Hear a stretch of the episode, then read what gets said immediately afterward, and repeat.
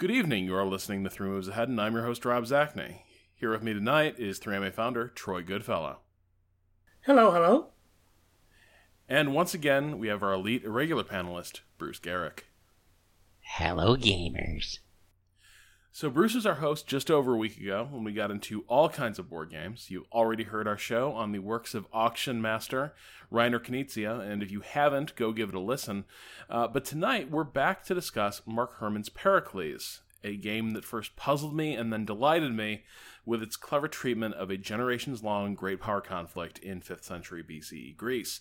Uh, Troy, one of the first things that jumped out at me here is that while the game's named for Pericles, the Athenian statesman who led Athens into the Peloponnesian War that the historian Thucydides documented, uh, the game itself seems to take a much more modern view of what the of when the actual conflict between Sparta and Athens began, uh, the distinct phases that it went through, and what the major strategic factors were. Can you set the historical table a little bit for us here? Well, now uh, historians tend to think of the Peloponnesian War as not just the Great Peloponnesian War, which began in what, 431, I think. 30, 430, yeah, 431 or something. That uh, about you know, 30 years earlier, uh, shortly after the defeat of the Persians uh, by the Greek alliance, there's what's called the First Peloponnesian War, which was provoked by not just Athenian Spartan rivalry, but by just a number of things going on within the nations. Um, the Spartan slaves revolted, and then when the Athenians went to help put down the revolt, Sparta didn't trust Athens. There were all of these insults uh, going on, and that was one of these wars that Athens proved to be much more powerful on land than expected um, as well as having its strong navy. Uh, it allied with Argos in Sparta to help um, try to restrict Spartan movement, but that war dragged on for about 15 years, I think, and it was kind of inconclusive.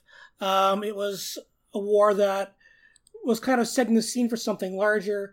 Athens was brought down by you know, an internal crisis. Uh, the deal it was also busy trying to build up its own external empire. So you got this peace uh, that's supposed to be a perpetual peace between all of the Greek nations. Um, and this is the first Peloponnesian War before the Great War that we're more familiar with, and that's the Thucydidean War, which we generally call the Peloponnesian War, uh, which begins in 431. And that is the one that Thucydides writes about. That is the one where we have uh, in the meantime, in the in the peacetime, Athens has turned the Delian League, which was a naval alliance aimed against Persia, because Athens was very busy in Persia trying to, um, you know, weaken prevent Persia from coming back by provoking revolts in Ionia. So the Delian League was Athenian naval league, all of the islands aimed against Persia, and then bit by bit, Athens kind of turns it into a actual kind of empire. They don't just they say, well, instead of you guys having your own ships. Why don't you just pay us and we'll build the navy? Um, so Athens kind of has a monopoly on, or at least a hegemonic naval power over the Delian League and is able to pretty much boss it around. Um, this leads to a bit of a conflict because they have, um, when in a Spartan ally, Corinth, one of its colonies revolts, uh, uh, Corcyra, an, an, island colony to the west of Greece, it revolts against its uh, patron, Corinth, and Sparta sends some ships to go and help the rebels, help Corcyra. Um, and this ends up being kind of the provoking incident. It's not the only incident, but it's kind of the provoking incident uh, that uh, Athens has all this power now. It sees the Delian treasury. It's going to flex its muscles with its fleet and kind of push Sparta into doing something reckless. Uh, and Sparta kind of says, look, you know, war's on you. We'll go to war if you're ready for it. Uh, Pericles gives this great speech. He's the great general of Athens. He's led Athens through many victories in the past. And he says, you know, bring it, boys. We can do this. Uh, and he's got a very good, very sound strategy. Look, you can't cut off Athens supplies. Our ships can go anywhere. Um, we can tear Sparta down. Just bring all the population in. We can feed them from overseas. Don't worry about your farmlands. Brings in all the population. Then there's a plague that just ends up weakening Athens completely. And what could have been a relatively short war uh, ends up being this 30 uh, year slog of that goes back and forth. Uh, Athens can't deliver any knockout blows on the sea. Sparta can't force a decisive battle and wins a lot of land battles, uh, goes up to Thrace and takes a bunch of cities up there in the north. Uh, but it also gets uh, embarrassed when Spartans are forced to surrender to Athenians when they're cut down on an island. Spartan prestige is cut down. Athens is weak. You do end up getting a peace in the middle of it, the Peace of Nicias, which is supposed to be another perpetual peace, another thing supposed to go on forever. And then five years after that, um, some wise guy named Alcibiades says, hey, we should flex Athens' muscles somewhere else. So they invade Sicily. That goes very badly. Um, and Sparta, who's been sucking up to Persia this whole time, uh, takes advantage of Persian money to build its own fleet and to pretty much destroy a much weaker Athens. Uh, this has become one of the great parables. Uh, now, yep. Bruce, you would i think a lot the, the game tries to encompass all this this history uh, and what little i met what little i played i think it does a, a pretty good job of bringing a lot of these historical dynamics uh, you know into play making the game feel authentic uh, to, to the history in, in some ways. But i think you'd played this game before right? You like at conventions uh, yeah, we well, I played it several times. I played it at uh, Consim World Expo just uh, uh a few months ago in June. Uh, well, actually, with Mark Herman, the designer, and uh, with John Butterfield, um, another noted designer, and with Nick Karp, another noted designer. Um, but um, but I also played it before that, and I played it when it first came out, or shortly after it came out, maybe six months after it came out and we had some uh, I, I, don't know if I call it difficulty, but it was it was a game that took us some time to sort of figure out. Yeah, and I think that probably was my arc with it at first mm. too. The first my my early uh, as as you were reading through the rules, and then the first probably full turn or so, I was kind of struggling to figure out how it all worked. Mm-hmm. Um, we're obviously not going to be able to get like most listeners are probably not going to have a perfect uh, you know, one to one understanding of what the machinery of this game is as it, as it runs. But if you can just take us through the highlights, what what are some of the key dynamics and, and mechanics that drive it? Sure. Well, the um, I mean, what Troy was describing there, his you know his his uh, thumbnail sketch of the Peloponnesian War sounds very much like what I think the game actually achieves. So uh, I guess that the game does have some historical uh, some historical chops.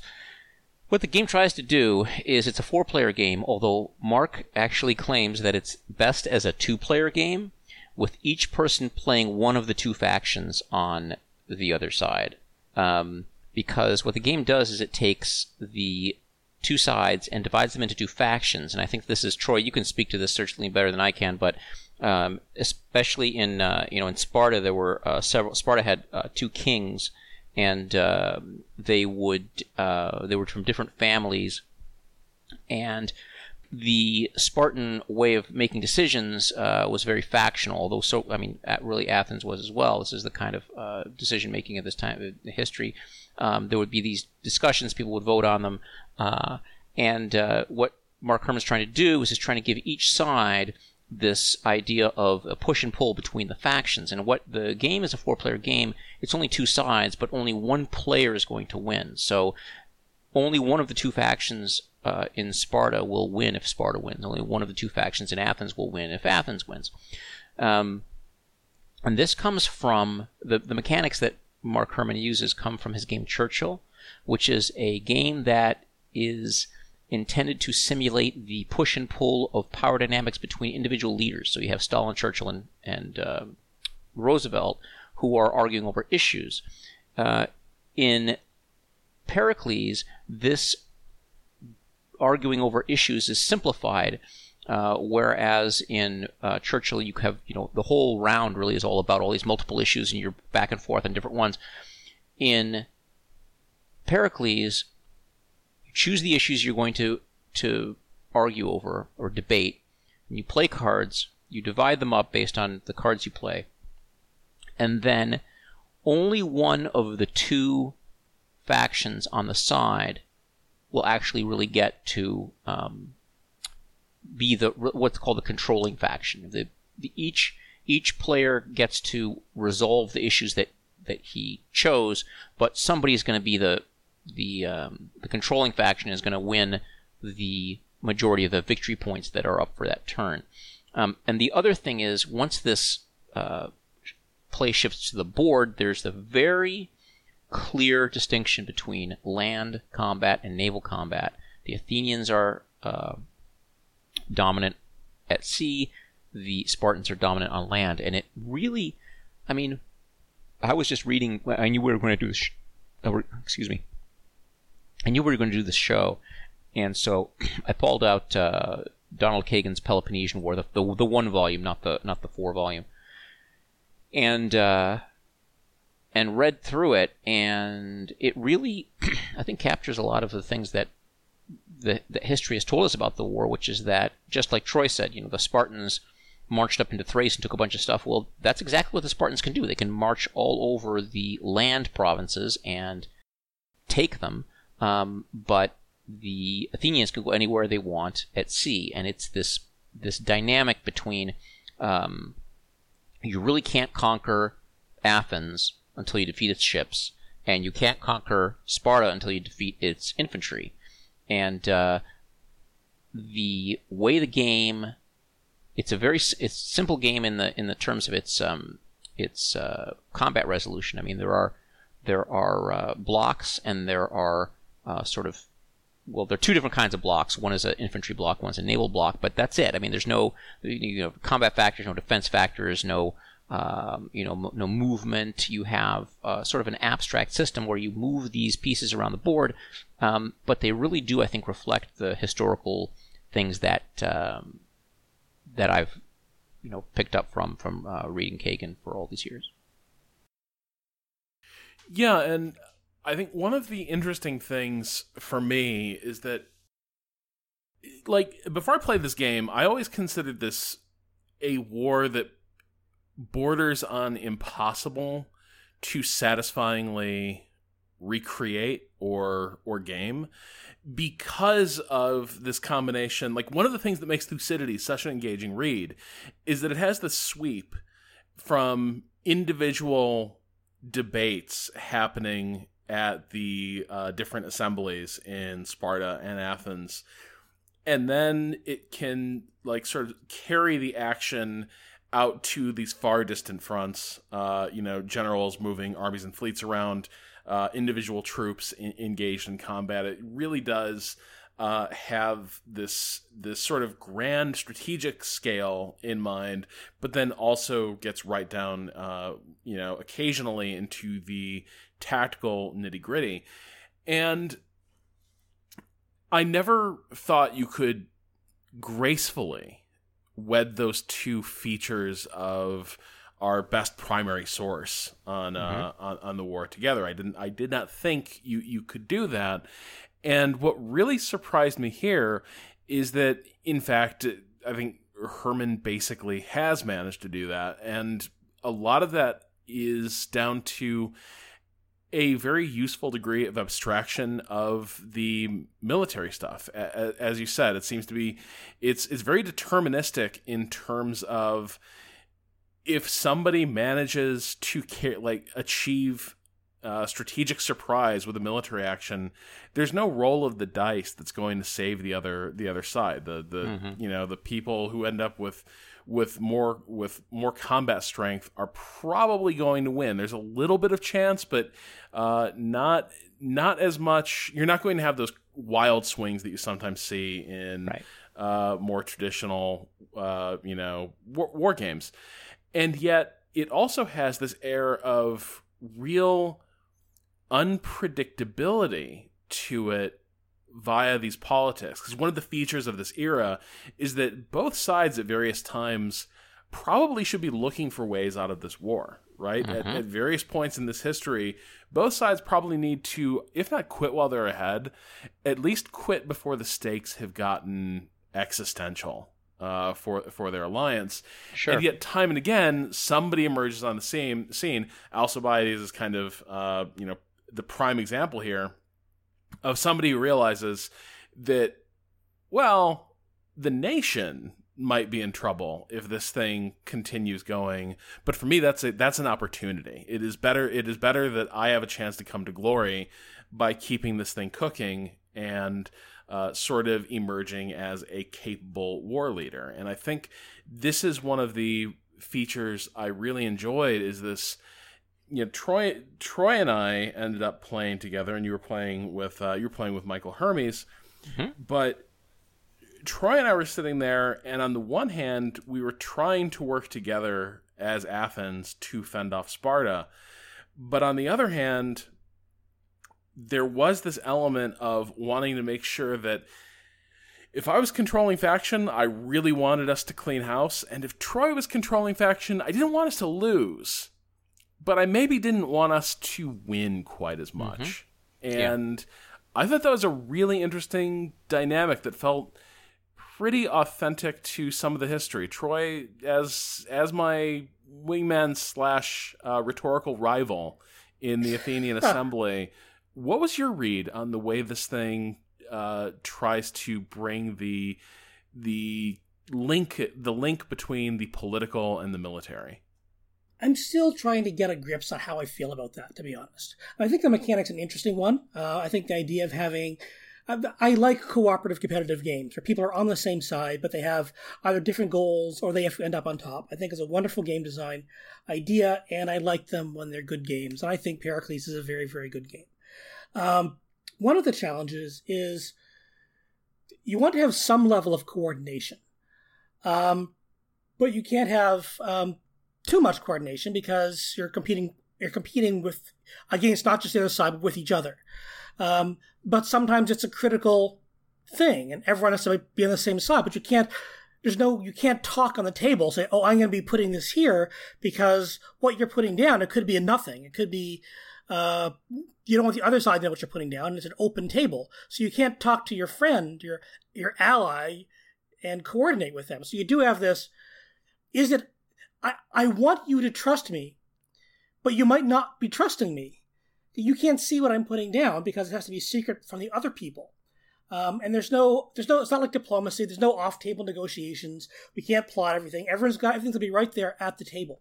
Uh, so there's that that little bit of uncertainty of, am I putting down a military thing here because, uh, or say you've won, you've won control of the assembly so, and you've won it overwhelmingly. So you have more of your colored chits than I do. But you have to even them out, so I pass out some. Do I want to give you a really big victory by putting a military chit where there's going to be a battle? Or do you want to put that someplace else where you're assured of a victory? Or do you want a close victory? Um, maybe for the nation, I just want to have a win someplace, so I'll put it down. But for you, I might not. Do you trust me that I? Do you trust that I have the nation's interest at heart or not?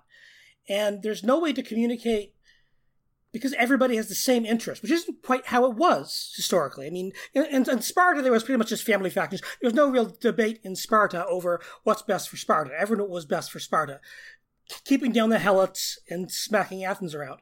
In Athens, there was actually serious debate over, my God, should we have this war at all? Should we become more like Sparta? Should we just stop this altogether? Should we enslave all the islanders? Should we just rally crusade against Persia? There's no sense of factional ideology. It's just factions for victory. Everyone's on the same side. Everyone has the same goals, except I want more points than you. So it's not a true representation, but it's true-ish. And in a game mm-hmm. like this, where it's so abstracted, true-ish and historish is better than historicity, because historicity would have just been a, a bogged down mess. So the historishness of it works very well, I think. Um, the, the lack of communication can really be a pain in the ass sometimes.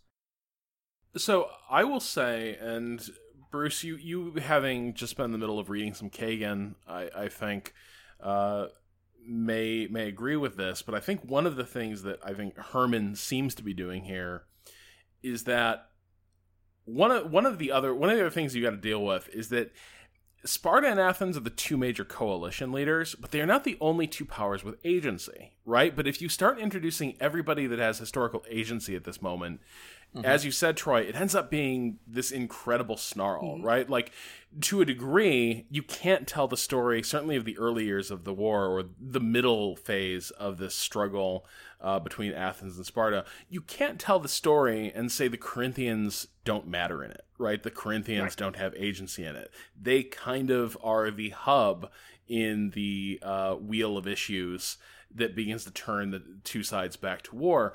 But that those centers of gravity shift and change a lot over the year. There's a there's there are moments when uh, when Corinth matters a great deal, and then as the war goes on, increasingly they matter a bit less and less. Similarly, uh, you know, Thebes's uh, the Theban uh, significance waxes and wanes considerably over the course of this war, and that is tough to get across. But I think one of he the things. It, though. Pardon? He does it though. Will of the assembly. Yeah, explain. So I think what Mark is trying to do, I think in those some of those, uh, so every turn Mark is uh, gives you a a um, an Aristophanes card, oh, right. which is uh, right, which is one of his um, abstractions that he has. The the, the conference cards in uh, in Churchill are supposed to correspond to these various conferences held between the leaders. So in in uh, in Pericles, he doesn't have anything quite like that, but so he he uses um, cards that uh, correspond to the plays of Aristophanes. But each one each one sort of drives a turn, and so if if there's a if the, there's a Theban issue, right? So Thebes is you know you want that's where the that's where the conflict is centered that's where the power locus is for that turn. The will of the assembly will say something like, you know, control Thebes, or um, you know, uh, that'll be yours, and then someone else will have a different one. Or like we had, uh, I can't remember what the there was something about Ionia where we yeah. I think both had to convert Ionia.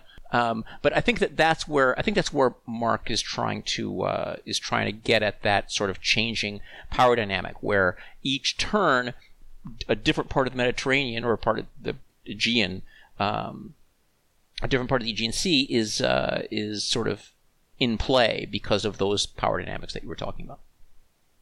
And I would also say, I, I think, and where I was going at least was in terms of the sort of cross purposes aspect of this that Troy mm-hmm. describes and it's for a couple reasons. One is you can legitimately be working a little bit against each other. There's there's mm-hmm. a rivalry. You're fighting over points.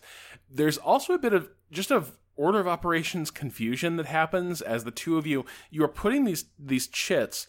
So quick thing during the assembly phase, uh, issues some issues are all like are already in play from the start. I think the controlling faction gets to choose an issue that already sort of belongs to them, and mm-hmm. they put it uh, yep. on their influence tracker, and then the trailing side puts an issue on their influence tracker that belongs to them. The two factions can still fight over these issues and try to sort of pull it off the other side and gain gain control of it and sort of win the day. Uh, or there are also issues still at play in the middle that are completely up for grabs. And when it passes to your turn, uh, you always have the option of saying, well, I want this to be, you know, we're going to debate over this now. And as long as some faction moves it out of uh, basically like debate limbo and moves it over to one side of the assembly, one faction is currently winning that debate. As long as it stays in that factions on that uh, on that faction's half of the uh, tug of war rope, then a decision was taken by the assembly, and the side has an extra action. So if if somebody uh, plays a military chit, the side that won that issue will have that shit in their hand and they can place it somewhere to either uh, sort of raise troops or uh, deploy troops on an expedition. So the more issues are that are settled during the debate phase and moved out of limbo, the more actions your faction actually has. But if, and Troy and I had this happen a few times, if you end up continually basically nullifying each other at debate. And this can happen by accident. There were there were times when uh, Troy and I were trying to have this not happen, but you have these cards in your hand uh, that have values on them, and on certain issues they get bonus values. And so when an issue comes up for debate, you sort of play the cards blind, you reveal them, and whoever has the higher sum uh, on their card ends up moving the uh, mo- moving the issue that many spaces along the assembly track. But if they equal each other, the issue isn't resolved and it stays in limbo, and so it can also remain stuck. But even once you got the actions in play, and now you're placing them out there on the map, uh, face down. Theoretically, even though Troy and I may have, may have a clear understanding of roughly how we want to fight against Sparta this turn, there is always the chance that our wires are a little bit crossed, or we're just going to make a slight misplay somewhere or be inefficient. Because not only do you place these things in order, but then as the round passes, you reveal the chits. Uh, passing back and forth. And so Troy will get to choose to flip the next Athenian chit uh, in a location, and then it passes to me. And it might be that a good play ends up getting nullified because we do things in a little bit the wrong order. Uh, somebody, you know, somebody reveals a military attack chit before the forces were raised that were actually required to support that attack. That can happen.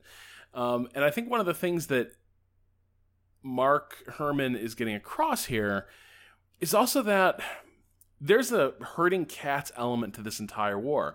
In some ways, Athens and Sparta are leading surprisingly resilient and sophisticated alliances, and they have a sophisticated, uh, you know, foreign policy and statesmanship apparatus. On the other hand, it's a bunch of dudes sitting on hilltops arguing about shit and deciding how they're going to handle things.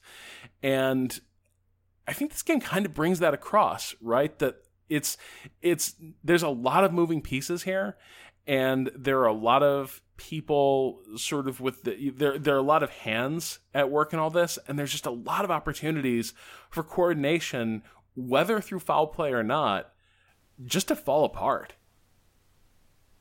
yeah i mean i think that the one of the things that mark herman does so uh, really cleverly in this game i'm just I, have said this before, but every time I play a game like this, I realize why I'm not a game designer because I could never could have come up with this mechanic. But he has, you know, you put these, you put these chits down on the various regions, and then you flip them up, but the ones that go down last get done first. So everybody has this sort of, you know, well, what did he put there, and what did I put there? Because they're sitting on a stack. So the first yeah. thing to go is the at the bottom of the pile. The first yes, last in, first out. Yep. Yeah. So it's it's really a very um, it's it's it's really a very sort of tense round where you place these things, you're thinking, okay, well, I want to attack that before he does that. But that, if I put something down, he's still got a thing on. You know, you know who's moving last. You know, you sort of try to misdirect. Um, you have sort of dummy markers called uh, rumors. Um, so these issues that you've won in this in this debate um, really do end up being um, your strategy, um, but it might not be, you know, it might not be your strategy that gets resolved because you know somebody else is the um, you know is placing their their issues as well, and you might place different issues that you sort of both want to get done, but somebody's going to get it done first, and then you might this situation may have changed by that time, and you're not able to to to sort of move forward. So there's the coordination. I, I like the game because there it's a two player game in which the coordination between the players can be difficult, which is how I feel it should be in a game of this era. Troy, one of the things I really ended up falling in love with in this game, once I understood the system, because at first I didn't, uh, was the treachery mechanic. What did you think about this and sort of I the was, way the game tries to capture it? I was just about to bring that up. Um, we really undervalued treachery. Uh, treachery is a diplomatic action you can take, I think, uh, in which you can promote, um, you know, dissenters within a region, and each one is worth the value of uh, one basic army point, more or less. You have a fifth column in there, so you can pile up uh, treachery in a region, which is very useful for a land weak power like Athens, who uh, might not have the military oomph to take on a Spartan legion, but it's also good for Sparta, especially in provinces that they can't get to because they don't control the seas. But they can, of course, use you know Spartan or Persian gold to bribe cities to their side. Um, it is it proved to be very crucial in in the second game we played uh, in the Ionia, where Ionia was the big victory point, uh, Aristophanes thing for that game, and you uh, placed your treachery cards there and moved moved the die far enough for us to flip that town. Mm-hmm. And of course, it's very much. I mean, I, I don't want to spend too much time on it. Yes, it's very historically accurate. It's very historically appropriate. A lot of these a lot of a lot of the Peloponnesian War was spent convincing cities, convincing oligarchs to overthrow Democrats and Democrats to overthrow oligarchs. But sometimes the Spartans supported the Democrats, sometimes supported the oligarchs because it was it was the Cold War. It didn't wasn't ideological. It was all about power. Um, but it's not just the historical accuracy. It is very it is a tool that you that a, a weakened nation can use. It takes a lot to raise an army in this game. And Sparta can raise its agoge, its frontline troops. It can do that once. Uh, Spartan troops are very hard to eliminate. Um, and very expensive. And but in general, armies are very expensive to build. You have to devote, and a, turn spent building up your army is a turn spent not using it, uh, which is a problem because you have to actually go in campaign. So it's you have so you have difficulties. So you have to use uh, air, you have to use you know military cards or, or, diplomatic cards to or league cards to build up your allies because you can't always do it at home. Um, so if you're weak or if you can't campaign because you're building up your army, using treachery as a defensive tool to prevent somebody from taking a city to even out the odds is a very good game mechanic in keeping things from getting out of hand and preventing a steamroller situation. Um, I think we we did get into the steamroller situation. It wasn't quite sure. We understood all of the rules. Mm-hmm. Uh, we had some confusion. We had some confusion with the movement rules, especially in in in, in peacetime. we allowed the we allowed the Spartans to assemble uh, yeah. when before there was a yeah. So that was uh, we shouldn't have done that. So, but even in general, understanding the movement rules, you, you, you, you warned us going in, hey, the movement rules are a little bit tricky, and they were. Uh, once you understand them, they're kind of intuitive. Uh, but once you have all that, once you understand all of that, having the option for a player to say, well, look, I want to husband my resources, or I need to protect this flank, but maybe I'll throw a couple of drachma over there to persuade people to betray their city, or you'll have you'll have competing treacheries. You'll have everybody stacking their treacheries in one area. Um, which makes it easier for a military conquest in other areas because all the treason's happening someplace else. So it becomes either a diversionary tactic, as if you see somebody, if you if you guess your opponent has uh, diplomatic cards and you're watching them put them stuff, put them down on just contested areas, you might think that's a treachery card. So you might want, oh, I, I should put my diplomatic thing there as well. Though you might have wanted to place it someplace else to flip a uh, in an allied city. So there's this whole, so it plays into this first the, the, the hidden action mechanic of if I don't put my treachery there, he'll put his treachery there. Uh, and also the evening out the odds. Uh, so once I can't run away with it, it does give Athens a very useful uh, land advantage, not advantage, but a land equalizer, and Sparta an equalizer for a place that can't get its army too.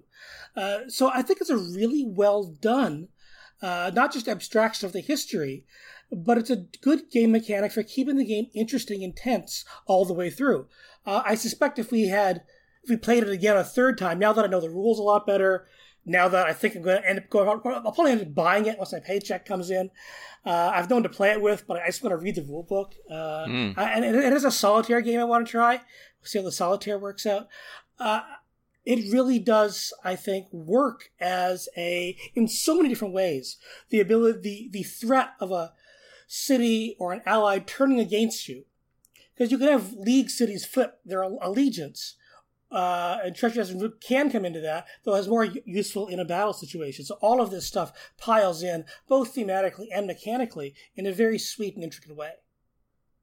Yeah, I think what I love about the treachery is the first time I looked at this game and I was looking at the game board, I was sort of thinking, as games like this often do initially, it looks like your task is pretty simple. If I were the Athenians, I would simply control my empire and slowly expand it and take over the Spartan Empire. That's what I would do. Uh, so why can't the Athenians do that? They basically had freedom of movement anywhere. Like the the Athenians are basically the air, the air mobile uh, faction in this game in, in some ways. The Athenians mm-hmm. can kind of pop up anywhere. So why can't they just slowly nibble away and chip away at the Peloponnesians using that and, movement? And, and, and you can always, and after each turn, you freely redistribute your units across the map. Right. Which adds um, even more. Oh, this, this should be relatively easy, shouldn't it? Yeah. Except the thing is, and this this I think was the thing it took us a minute to realize, is that you do one treachery move and it's probably not that impactful. You know, you do the check of, do we put enough treachery in this place to flip it, flip its allegiance? No. All right. Well, I don't get the point.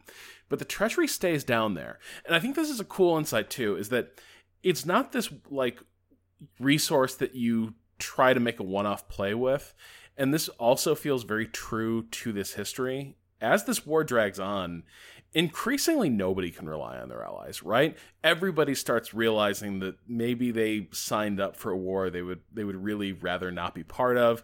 Uh, everyone's allies start resenting the war leader a little bit.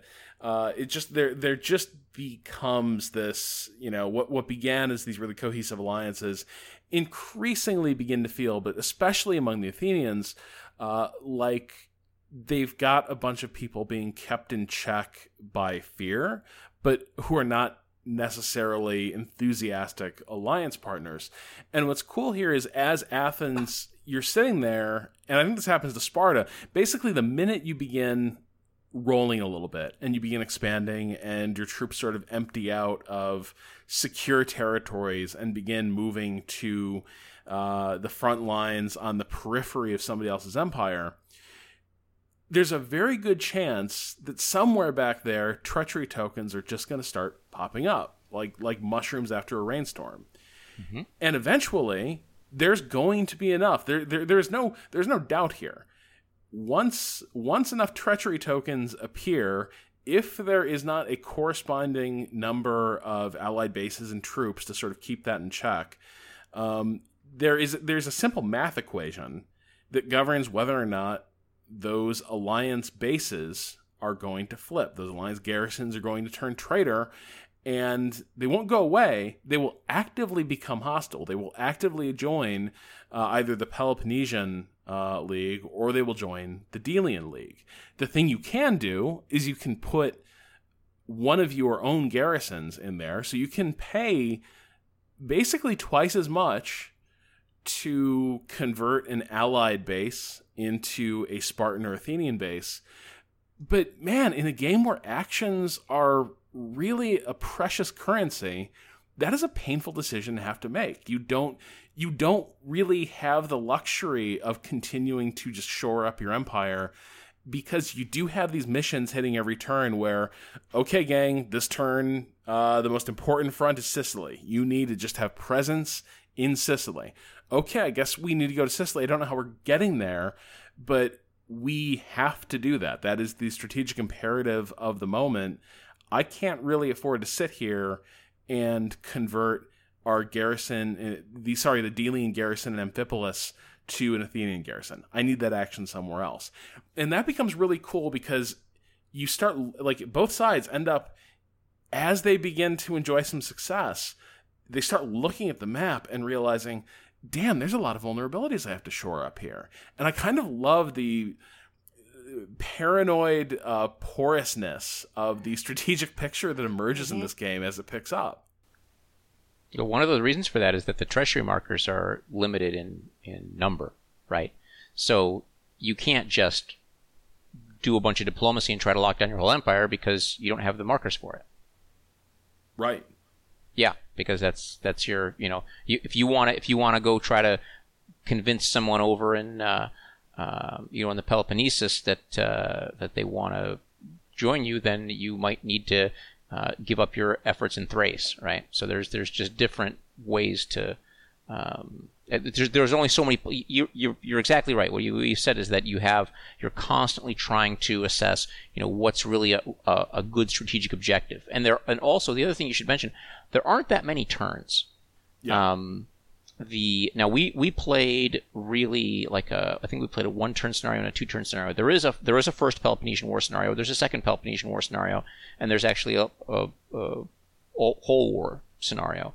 Um, but the turns don't.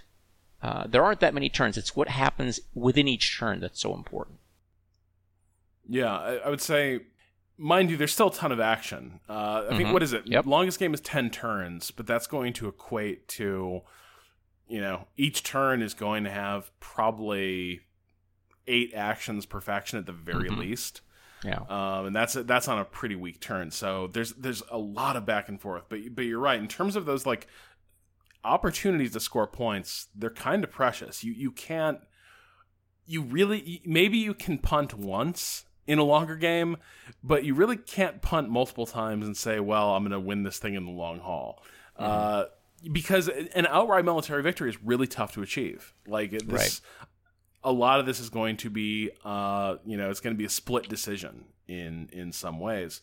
Um, one of the other dynamics here that I really enjoyed, I, I'm so happy I got to see it unfold, is the way War and Peace works. Uh, Bruce, you'd mentioned this doesn't come up very often. Uh, you know, at, at the start of a scenario, it does because usually somebody needs to make the decision to tip things into war. But I wasn't sure we would see peace break out or threaten to break out unexpectedly. Uh, but when it did, it was a really cool dynamic that it introduced. Can you take us through that a little bit?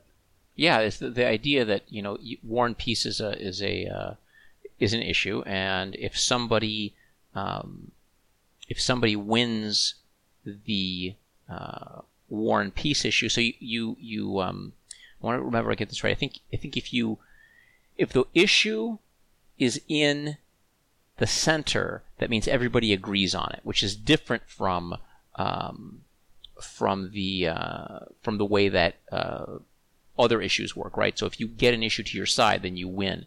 Um, to declare war, you have to get the issue to your side, but to declare peace, both sides really have to have to agree to it. It has to sit in the middle, and so um, you can have uh, a situation where one side wants to go to war, but one side doesn't, and that side uh, can can fight to um, uh, to keep the to keep the peace marker from from from going to the going to the center, and uh, it's it's very it's very similar to the uh, uh, thing that in in Churchill, where in Churchill the um, you could only get certain issues like uh, um, strategic materials. I think was one of them. That if if everybody agreed, okay, we're going to put everything, in, and everybody got the strategic materials. If only uh, if the strategic materials issue went to one side, then only that side got the strategic materials. So that's a, it. It requires a bit of agreement, which I think is a really neat, uh,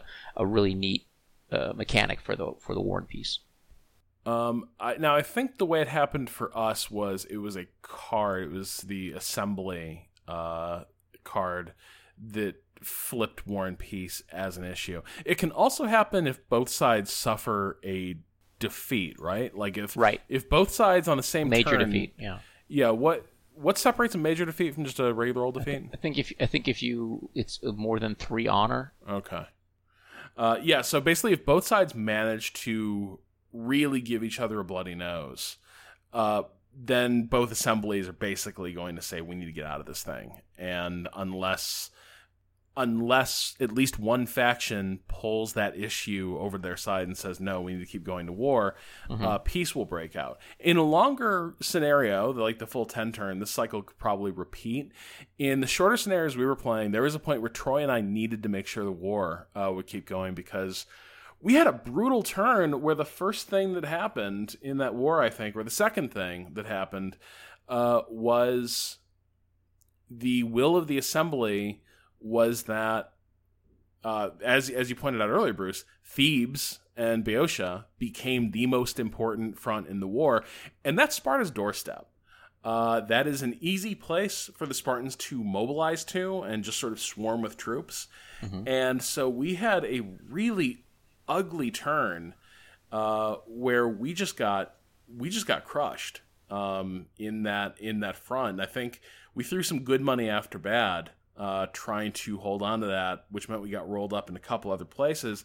And at the end of it, we had taken a real pounding, and we were in or near the window where the game would end on the next ti the next time that peace was declared. And so Troy and I are looking at each other like if we have any prayer of bringing this back, we need to keep this war going. How are we going to win that war? That was a problem for later in the evening. Right. But for now, we need to just keep fighting. Right. And remember, peace is worth 10 honor. Right. Uh, for the Declaring peace, right? For the person who wins the issue? I think it's for the controlling faction. I can't remember. It would know if you win. No, because you don't win the issue, right? It's if you, if you peace is declared. Actually, no. I think it's both sides get 10 honor. I can't remember. That's a rule I should I should. Uh, but but I, I don't I don't have that, those rules internalized. nevertheless, it was very it was a very cool moment as as we realized like, man, we've got to burn some cards getting this issue off the table, um, just to, just to make sure that Athens has a chance to regain its lost glory. Uh, by the way, I like in terms of historical theming, one thing that really delighted me here was time and again as we were playing this, we'd encounter a rule that initially didn't make a ton of sense. Like initially, I think we didn't understand what the hell happened when Alcibiades ended up in Persia. Like clearly right. he clearly he was going to cause some sort of Persian intervention, but the manual in the part that describes Alcibiades going to Persia didn't really make clear what the effect of that would be. But I was sitting there, I was thinking, no, there, that doesn't the the rule that we're interpreting doesn't match the history very well. This doesn't make a lot of sense. So leafing through the manual uh, in a in a slightly different section, um, possibly like under under mustering troops, it turns out like no, the Persians completely changed the math of bringing out uh, Spartan warships. Um, Yeah, it was under Persian bases, I think. yeah, Which is yeah, which is why we couldn't find it at, at first. We're like, well, what is uh, you know? It allows you to build bases in Persia, but then like, well, what are we building? And then it kind of all made it. I remember, I actually remember that. You're like, oh, I get that. That's exactly how it should be. I think was kind of your your reaction. Right, because as Troy alluded to, like eventually Sparta realizes one of the really amazing things about the uh, Great Peloponnesian War is that the things that initially start it prove to be non-issues. Um, Everything hinges on the possibility that the Corinthians have this huge navy and they're allied with Sparta, and they're about to take Corcyra, who also have a huge navy, and they're offering to throw in with the Athenians, and somehow the entire like the balance of power in the Greek world hinges on this entire issue. Uh, it's what pulls the sides into war, and then it turns out both the Corinthians and Corcyrians just completely suck. um, just absolute garbage navies, um, Right. complete paper tigers, and this dynamic doesn't really change. Um, like they, they they get more competent, but but the bottom line is eventually the Spartans realize, damn it, we're gonna have to do this thing ourselves, and it's not something they're comfortable with. But they do need to become a naval power, but they don't have the funds to do that, and so the person that the bankrolls it is the Great King. Um, but the deal is that once the war is done and the Athenians have been broken, uh, Persia can do what they want in Asia Minor. And they can retake all those lost Greek city states. Uh, but it was very cool that, like, this was a game where repeatedly, whenever something didn't initially make a lot of sense, if you sort of trusted your gut and thought about the theme, about the uh-huh. history it's trying to evoke, usually there was a rule somewhere that seemed to speak directly to it, which was both cool to see, but also for the way I understand games and relate to them, kind of crucial for me, right? Like my ability to uh-huh. comprehend a game uh, is really closely tied to how well it evokes a theme. And so being able to sort of feel my way forward on this game just by knowing the setting a bit was made the the lift of understanding it way way lighter. Yeah. So you didn't really like the per- the um, Athenian submarines. Okay. So I've thought about it. um, I'm better with it. I Mhm. did think it was weird. So I did think it was weird that Sparta could have troops basically cut off in sea uh, in sea spaces. So they're they're Mhm. not really commu- they're not really in communication with Sparta by land. Uh, the Athenians could cut them off, Mhm. and somehow that Spartan army would not simply wither and die, but could instead sort of magic itself anywhere uh, during the end of turn move phase. Mhm. Um, Yeah, I just magic that away as the, the, the campaign season is over. The warships are back in their ports for the winter, but the transports can haul troops back. So I just, that's how I just magicked it in my head. Oh yeah, and on a further reflection, I don't think the game's timescale requires a degree of hand waving about this. Yeah. You know what I mean? This is this isn't Cornwallis at Yorktown. Yeah, These you're are not gonna kind have, of you're not going to have any Sphacteria moments here. You're not going to have, you know, oh, I've captured the Spartans on an island, therefore now they surrender type thing. Uh, that's not what this game's a broad strategic uh, thing. Yeah. Uh, s- season to season, It's campaign season to campaign season. So Yeah, I'm fine with it. yeah. Uh, I'm I'm good with it. And besides, I think it be it. There's a more important limitation, which is that troops to start a turn, like troops who are left in a space over the course of a turn, uh, that that space does need to have bases to support them. Right. Uh, and so if there's if if there's not that, if you do not have a forward operating base, that's really the limitation on where you can have troops stationed in advanced positions. So yeah, in the end, I was good with it. Uh, it was just the one place where I, I did I did stumble a little bit. Um, but yeah, I like overall, I was really thrilled with how evocative this felt of its theme. And I certainly didn't think that was something that was achievable in, in a single game. So I was I was pretty blown away. Yeah, I thought it was. I, I the more I play it, this is a game that the more I play and the more I understand, the more I really appreciate it. It's very similar to um, Empire of the Sun in that way. Uh, I think Mark Herman is a. I mean, he's just a really. He's an incredibly talented game designer, and uh, he designs a completely different kind of game than the cool Euro or not kind of thing where you sit down and everybody's like, "Oh, look at this! Oh, this is so neat!" And you sort of play through it, and on your first playthrough, you're like, "Wow, this is." Because because he is trying to, like you said, it's he's tied to a historical um, subject, and one of the things that's important is how he expresses that historical subject. Now, for all the listeners out there who are thinking, well, you know, that's great, guys. You're um, you're talking about this game that requires four people, and even if you say you can play it two player or you know you can play solo, um, it just seems like a big lift. Mark Herman did design a separate, totally solitary game about the Peloponnesian War called, kind of interestingly, the Peloponnesian War. Um, that came out in I think uh, 1992 or so, but it just got re-released with beautiful new graphics uh, by GMT, so that's available for you as well. Plays completely differently. It's a it's a it's a far more uh, sort of chit encounter. It's, I mean, it's not exactly, but but it's yeah, it's a more of it's a it's it's not nearly this kind of hybrid um, abstracted game. So Troy, where did uh you know what what were your feelings going into it and then and then coming out of it? I've already sort of said my piece about I didn't think a game could do this. Where, where were I you? was, I was, I, I, I knew a game could do this because a game can do anything. Uh, but I was looking forward to it because it's a, it's a time period I love, of course. Um, I own Churchill. I've been looking forward to opening up Churchill. Uh, so I'll be digging into that sometime. And when Bruce said these are related, okay, good. I learned this, then I can back learn some of the stuff into Churchill. Um, when I started playing, I was very confused by a lot of it. A lot of the choices seemed peculiar or arbitrary. Um, and I really, I think it took us getting through the first game for me to for for to click. And once it clicked, and you'll you have that moment on you're playing a board game where you're going through the rules and you're following the rules because those are the rules. And, and, Bruce tells you that's what you're supposed to do, so you're following what Bruce says. Hmm. And you're not playing the game as much as you are playing the rules. The Garrick a, rolls. A point hit. Mhm. It was sometime in the second game. I'm not sure exactly when.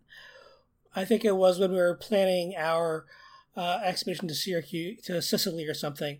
I said, "Oh, yes, that's it. Now I understand how this whole map is linked. Now I understand why the naval movement is how it is, and now I understand how the base counting rules for victory points pushes each side to do different things. Everything just kind of snapped into place.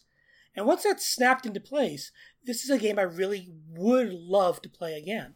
Mhm. Um, so, like I said, I don't have any friends here in Toronto who will play board games with me, but it is something. I, I mean, my I'll probably go down to the Meeple Mart sometime next week and see if they have this because I would love to just pick it up and play it um, Mhm. and not order it, but just support my local board, board game store Yeah. um, and see how it works out. I'm I, I, I just want to dig into the rules. I want to read through the cards. I want to see if we, if we missed something. So I still think we, we missed something. Sure, I'm sure we missed did. so much. I'm sure we Now missed note that- something else. Note Uh, that you can play against really the solo bot named Maybe want to Formio. go back and play uh, the Longbow uh, Peloponnesian War game, Hegemony Gold, which Mm-hmm. has a Peloponnesian scenario. I couldn't get it to work for some reason, so I'm not sure if that game just doesn't cooperate now or what. Um, it, the, it is a fascinating setting, and Herman has done a very good job of abstracting uh, the particularities of the war into a lar- into larger strategic problems um, and larger gameplay rivalry problems. So I'm a huge fan of it so far. Uh, but like it's only been a couple of games. Maybe I'd be bored after seven or eight games. But how often do people play the same game seven or eight times unless they're Bruce?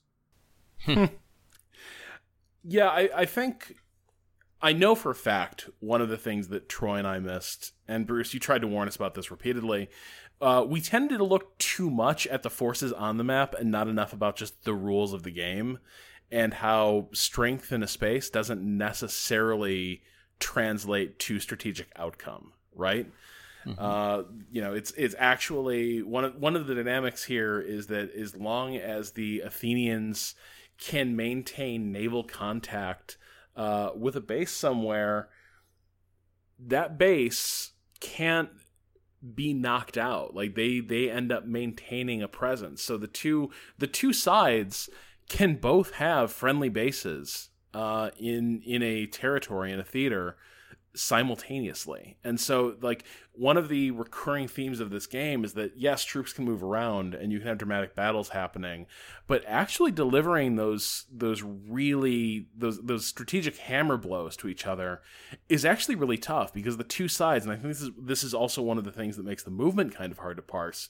This entire game is kind of built around this idea of these are two adversaries whose strengths kind of go past each other. It's actually tough for them to knock each other out on the other's terms. But to win this thing, they both have to somehow do this. The Athenians have to figure out a way to start notching some victories on land. The Spartans have to figure out a way to start driving off Athenian fleets and taking some of these bases. Uh, and I think the thing that Troy and I struggled with is that it is very difficult to look at a map and see a shit ton of Spartans ready to come boiling out of Sparta and and sweep you aside somewhere, and to remember that yeah they can get there, but they can't actually drive you off. Right. Well, that's because of the um, the fact that you can't. It, every every every um, every area has is either naval or land, and you can't you can't fight a naval battle. Uh, can't fight, fight a land battle in a, in a naval space without winning the naval battle first. And so, since Athens is a naval space, um, Sparta can bring all the troops it wants and fight all the land battles it wants as soon as it wins a naval battle in Athens, and that's kind of what it has to do. So I think that that dichotomy that it creates is, is really that's just such a clever um, a clever thing that Mark has done to to keep the combat simple but really uh, highlight the differences. Yeah. Uh, so I think for me, this ends up being, you know, I think about the games we played uh, at at your house during that during that wonderful long weekend. I think in terms of like pure fun, things that were easy to get into and that I'll share around a lot, like it's tough to beat Ra and Modern Mm-hmm. Art. But in terms of things that feel like they were just gifts made out directly to me in some ways, like it is difficult for me to imagine a game that I would click with more or be more tickled by. Uh, and so I think if you're one of those people who sort of has had Thucydides rattling around your head for a long time and has enjoyed this history, um, this game is almost can't miss. You know, you, you kind of have to play this because I don't Yep. think I've ever seen Troy cited uh, Hegemony Gold, which which until now I probably would have said was my favorite uh, you know, Hellenic era Greece strategy game. This this tops it uh, pretty Wow. thoroughly. It's way more sophisticated. It, You know, it's it's it's way more elegant design and captures more of the strategic dynamics and more Yeah. of the history you can read about. So I, I adored it. Thank you for sharing it with me. Awesome. I'm glad you did. All right, well, that will do it for this week. We'll be back next week with more strategy discussion. Alicia Acampora uh, produced this episode of Three Moves Ahead, which is hosted in the Idle Thumbs Network. You can learn more about the show and discuss this episode with our community at threemovesahead.net or follow us on Twitter at twitter.com slash 3MA. Finally, Three Moves Ahead is supported by listeners just like you on Patreon. You can learn more at patreon.com slash 3MA. We'll be back next week with another episode of Three Moves Ahead. Until then, for Troy, Bruce, this is Rob Zacny saying goodnight. I totally misread that final line of the outro. It's not Troy Bruce. It's for Troy and Bruce. Troy Bruce.